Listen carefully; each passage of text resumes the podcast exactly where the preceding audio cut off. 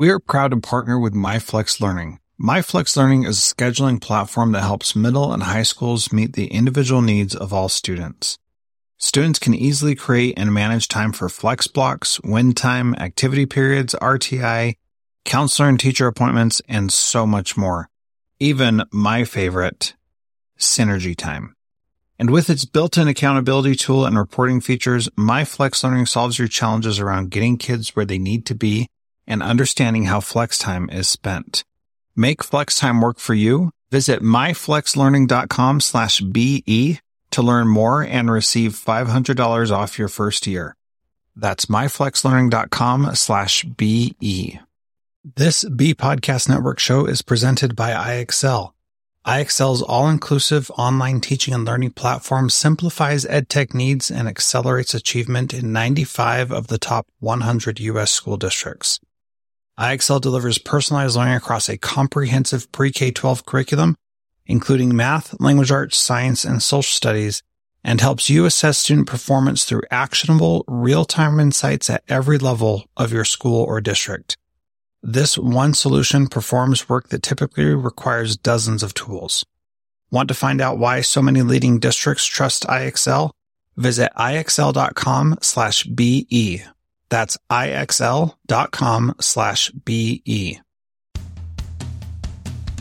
Welcome to Transformative Principal, where you learn how to be a leader and not just a manager of a to-do list. I am your host, Jethro Jones. You can find me on Twitter at Jethro Jones. Your to-do list is a hungry monster that is never satisfied. For the last year and a half, I've helped principals get awards, get promoted, and find the time to do the work that really matters. I recently opened a new mastermind slot. Schedule a call with me and let's overcome the stressed and isolated principal position together. Go to the show notes for this episode at transformativeprincipal.org and click Schedule a Call with Jethro. This podcast is one of the podcasts that I recorded at FETC earlier this year. If you would like to have me come out and speak at your conference or at your district, please go to jethrojones.com and you can connect with me there. Thanks so much. Enjoy this interview. This episode is brought to you by John Cat Educational, a leading independent publisher with 6 decades of experience supporting teachers and school leaders. Learn about research-based, easy-to-use professional development books for your entire faculty by visiting us.johncatbookshop.com.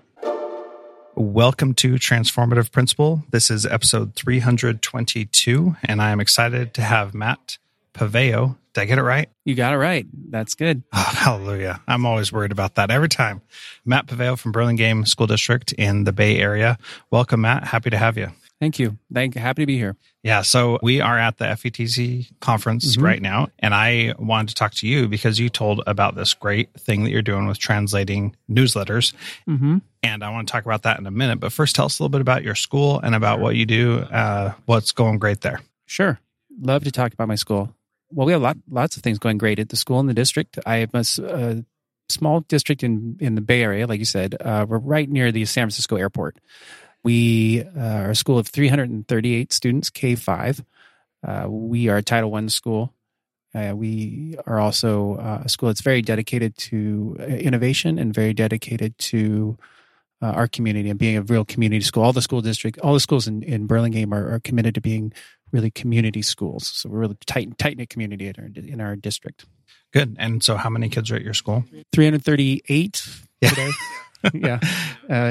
We always say about 350, actually, but we just did the count the other day. So 338. Yeah. Cool. All right. So how long have you been at? I'm sorry. Yeah. I've been at the school for 8 years. My eighth year at the school as the principal the whole time. Yeah. It's my 3rd year in education. I've done teaching and then and other administration jobs at a middle school. And then this is my first principalship, but cool. First principalship, and you stayed there for 8 years. First principalship, 8 years. 8 years. Man, that's good. So you did something right. Yeah. We did all right. We're doing okay. That's good. So typically, we don't see principals staying around that long. And what's the secret to your longevity of still being there? Well, yeah, no, the interesting thing about the school is I'm only the 3rd principal they've had in something like, they reopened the school. The school's 100 years old this year. So it was built in 1919, but it was closed for some years up until about, I think, 1988. And since then, we've only had three principals. So there was the principal there for 10 years, and the one before me was 11, and then me. So I'm the young still. I'm still the newbie in that group. You know, it's such a wonderful job and a wonderful community that I have such exciting people that I work with, and really inspired teachers, and really inspired district that's allows me to have this, and community that allows me to have this. There's an expectation that we continue to push towards very innovative practices. You know, we're in the kind of the north end of the Silicon Valley. So a lot of our parents work in the Silicon Valley in jobs that require the creativity and the collaboration and the, you know, the critical thinking that we talk about, the communication. So they understand that's an important factor in what we have to teach.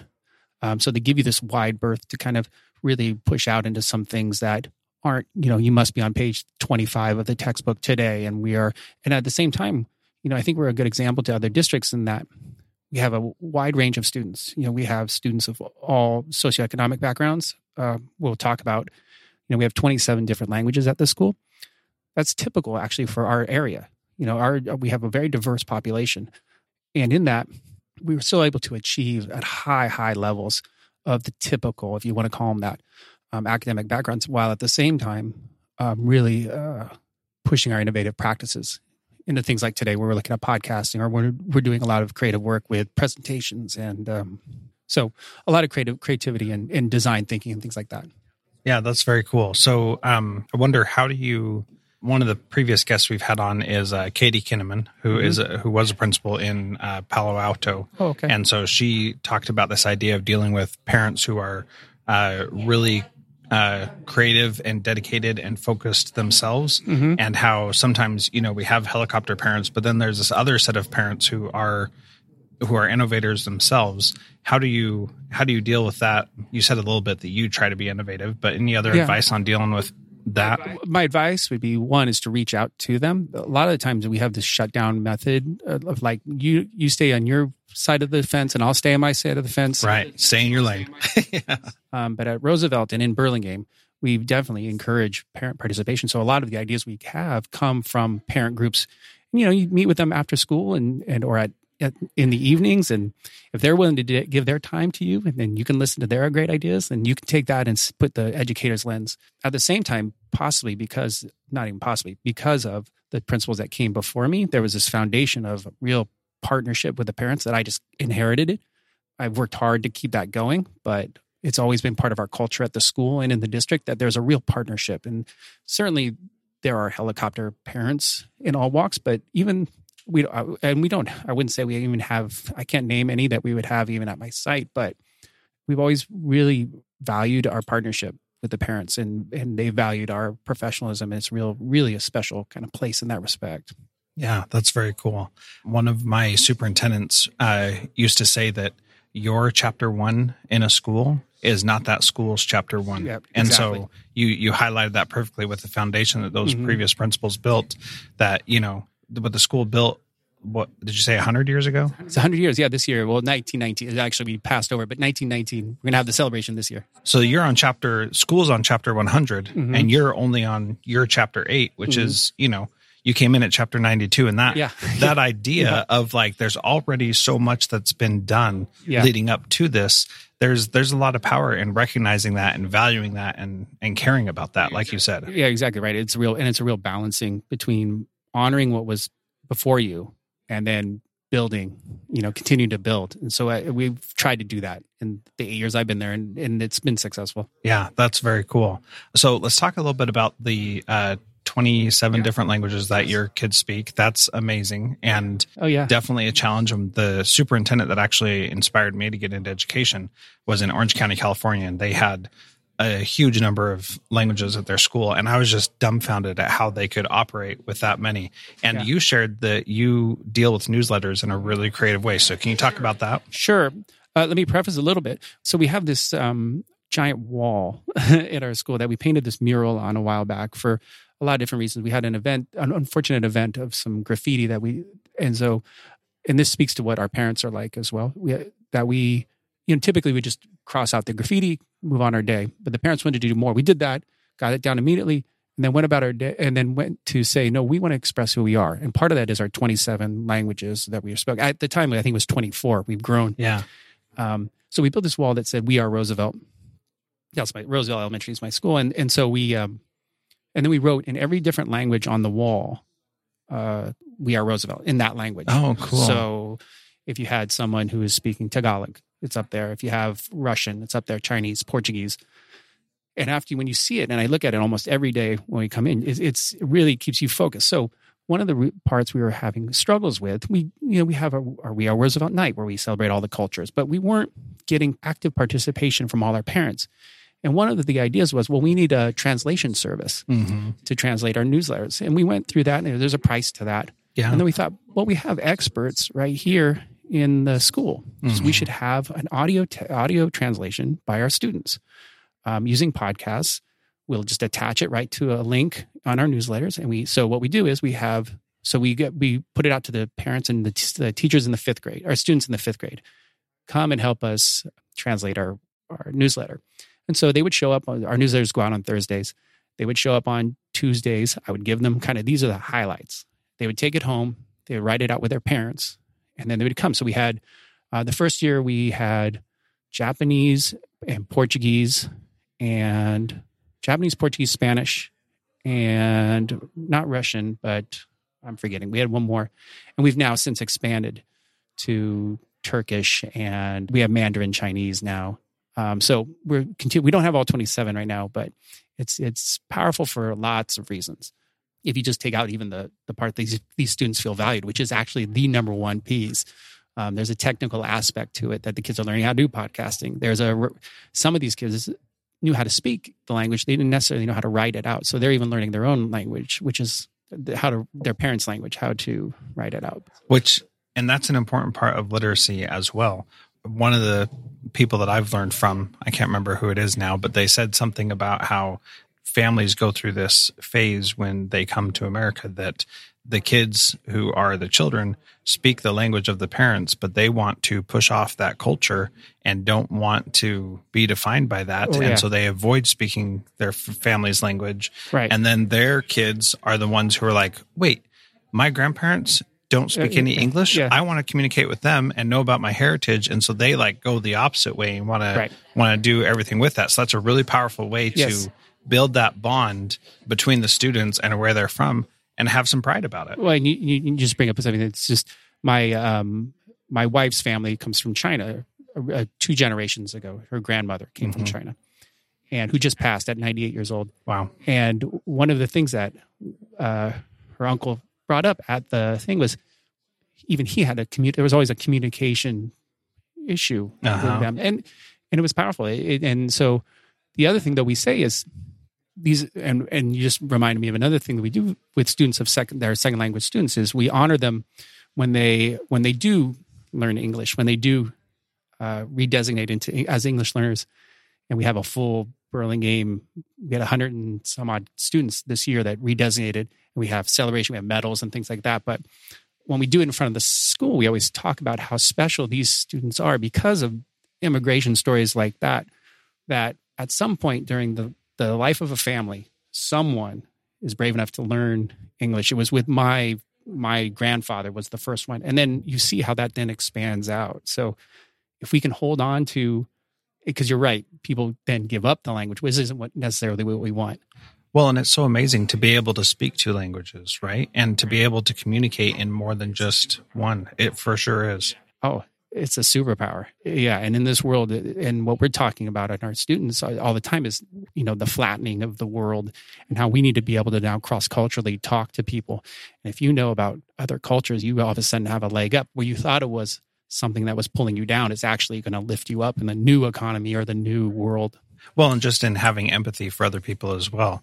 So for sure. So these kids who are going home and translating this, that's building the bond with their parents. That's helping strengthen their language skills in their native language and in English. Right. And then having them record it, strengthening and highlighting the gifts that they already have of speaking that other language, and gives them a way to be recognized for that. And we often think of recognition like you get a plaque or participation trophy, right? But But recognition is really just respecting and honoring the things that they bring with them. Well, and we do. And so, and with our translators, they have a place where they become, I hope, elevated at the school, because we do acknowledge them at our assemblies. These people are doing this translation for you guys. So more so the parents will know it's out there. Yeah. But also to honor them for doing the work. Yeah. And, you know, some people may balk at the idea of having kids do translation when you maybe could or should do a paid translation service. Right. But I know how expensive it is to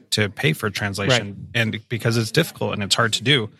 So you're also setting these kids up for a future job role in the future, which is awesome. Right. And some of these kids come in. We had a student last year who could do the Portuguese like, I give it to you, you do it.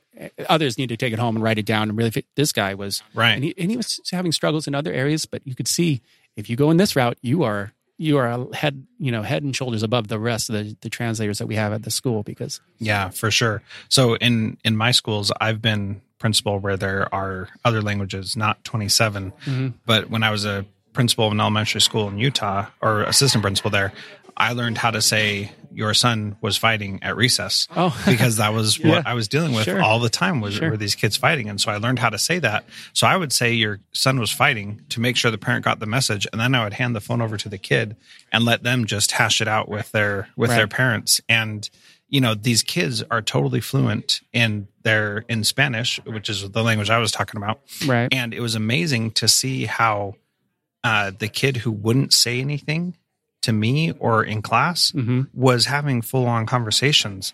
And I always thought, how can I get this kid to actually speak and not be so shy? And this is one of those ways that you can bring these kids out of their shells and make it so they don't have to be embarrassed about it. Oh, sure. Sure. I mean, if I was told, you need to go, you're going to be sitting in a classroom of all Spanish speakers and they all started speaking Spanish, I wouldn't be participating. I know a little bit of Spanish, but I wouldn't be participating. And it's a similar sort of thing, right? You got to put yourself in their shoes on those respects. Yeah. It's pretty brave kids. So I think that this way that you're handling this particular problem, I really wanted to talk to you on the podcast because I want other people to hear about that. And and there's so many ways that we can use the strengths of the people that we have in front of us to do amazing things. It's one of those real low floor, high ceilings. Like it's very easy to do and you get tons out of it. Yeah, absolutely. And what I love about it is that because it's low floor, high ceiling, you have so many opportunities to spread the wealth and that it's not just one kid. And so you could rotate through different families doing it. You could stick with one family that can handle it or whatever. And I think that approach is really, really powerful. Yeah. So what else are you doing at Roosevelt that you think is awesome? Well, one of the things we're really proud of is we have and we talk about communication in this, and we're very dedicated to giving our students the skills to communicate with others. We have this thought that, and I know a lot of schools are working on design process and it's fantastic. And certainly we are too. And getting kids to be creative problem solvers and things like this. All right. Our philosophy is that it's not an idea unless you can share it with someone and get them to understand your idea. So how do we do that? Well, we worked with a company in the Silicon Valley, and there's a long story about how we came about with this, but it's called Duarte Design, the Silicon Valley. And Nancy Duarte and her husband, Mark, started this company, and they work on giving high-powered CEOs the skills to give presentations. They were going to work with the college level students. I knew someone at the company. We kind of worked it out so that they came and worked at elementary school. Sweet. So now, it's been fantastic. They've been working with us for 6 years now, which is interesting because we've gone through a full cycle now from kindergarten all the way to fifth grade. They don't know any different. So every year our fifth graders give what we call our Teddy Talks. We're Teddy Roosevelt Elementary School. So we give our Teddy Talks at the end of the year, and they give a presentation in front of a room full of about 200 people. We invite local celebrities, our local Congress people, and things like that to come and visit.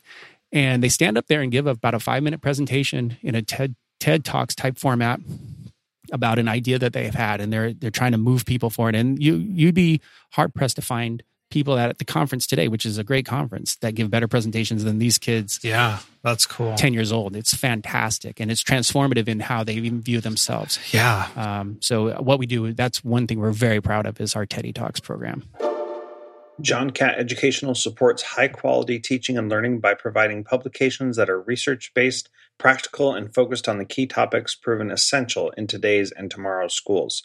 Visit us.johncatbookshop.com to see the latest publications with these exciting ideas: creating bottom-up school transformation, promoting engagement by challenging the extrovert ideal, and how to improve formal and informal continuous learning opportunities for teachers. These books, used by educators of all roles across North America and worldwide, amplify fresh, engaging voices with practical strategies to create transformative change. Learn more in the show notes at transformativeprinciple.org. So it's really fascinating to hear you talk about this, because the idea of adults is that we're all afraid to speak in public, right? Mm-hmm, exactly. And so adding in this ability for young kids to be able to do that really shatters this fear that like 90% of adults have that doesn't need to exist. And it's so powerful to be able to share your own story. And I love what you said. That's not an idea unless you can share it. That's beautiful. And what I'll tell you that is, not only is it hard for adults to give presentations, is that they learn about giving presentations from watching other people that don't know how to give presentations. Exactly. So it's just perpetuating this bad presentations that you sit through.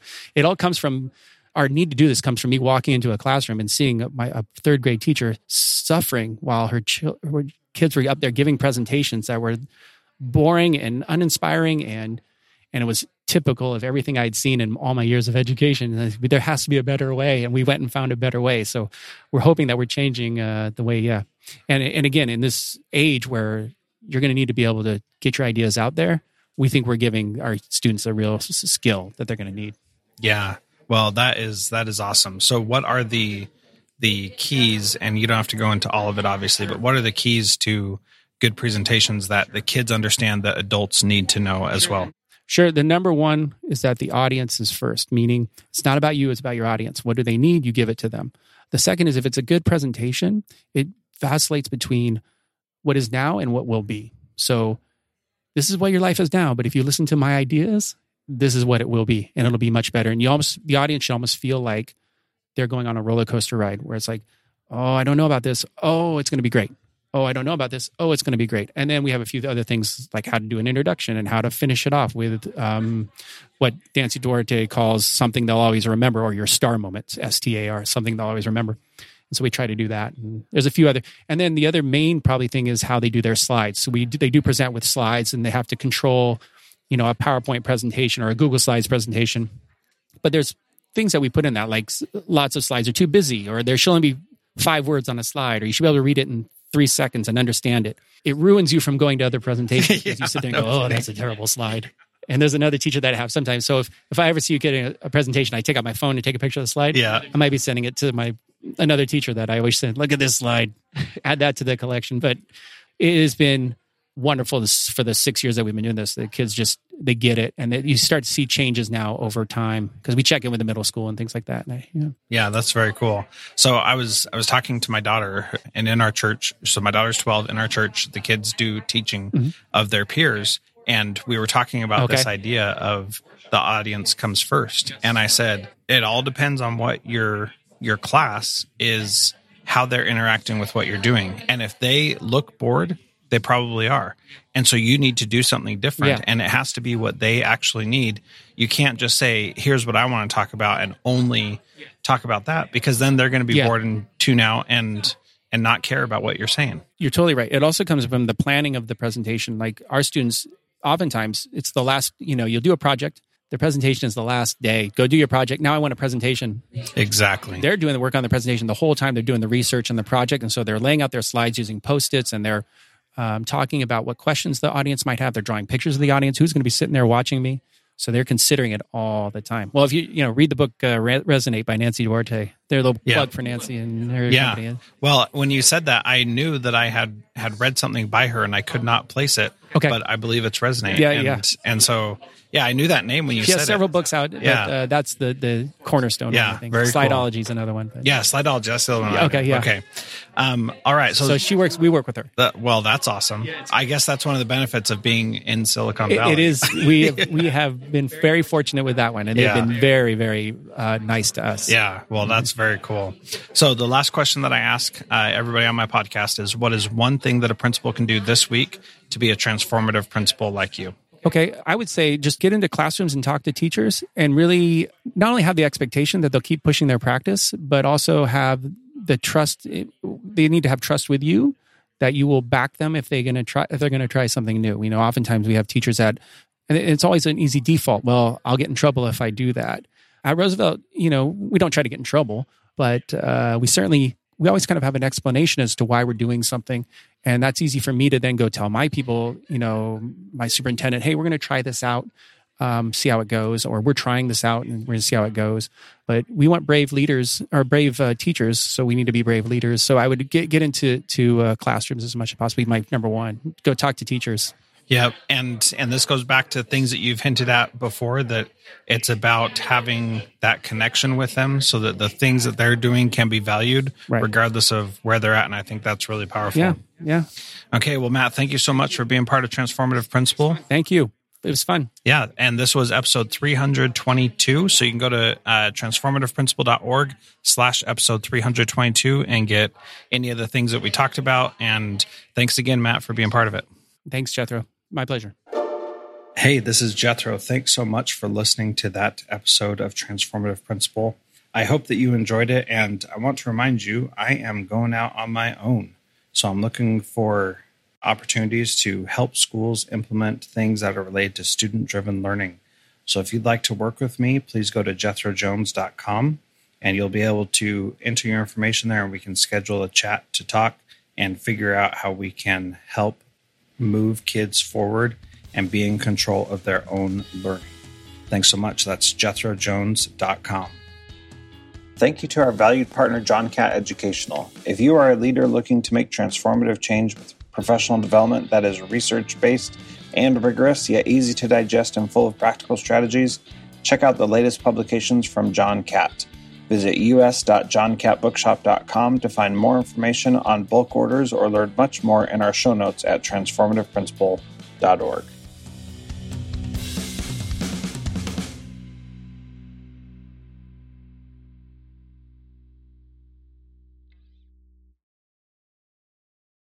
Do you want to simplify your school's technology, save teachers time, improve students' performance on state assessments? You can do it all, but don't waste another minute. Head straight to IXL.com/BE to learn how IXL's research-proven teaching and learning platform can help you achieve all these goals. That's IXL.com/BE. There are lots of solutions out there for giving students what they need when they need it. But when do they actually do all of those things? You need flexible time. When added into your master schedule, flex time enables students to get extra help or intervention, meet with teachers, make up work, get physical exercise, and try new enrichment offerings. If you're thinking of giving it a try, check out MyFlex Learning, which unlocks the benefits of flexible time without all the headaches you get with it usually. Its intuitive design and SIS integration makes implementation and training a breeze. Make your flex time work for you. Visit myflexlearning.com/BE to learn more and receive $500 off your first year. That's myflexlearning.com/BE.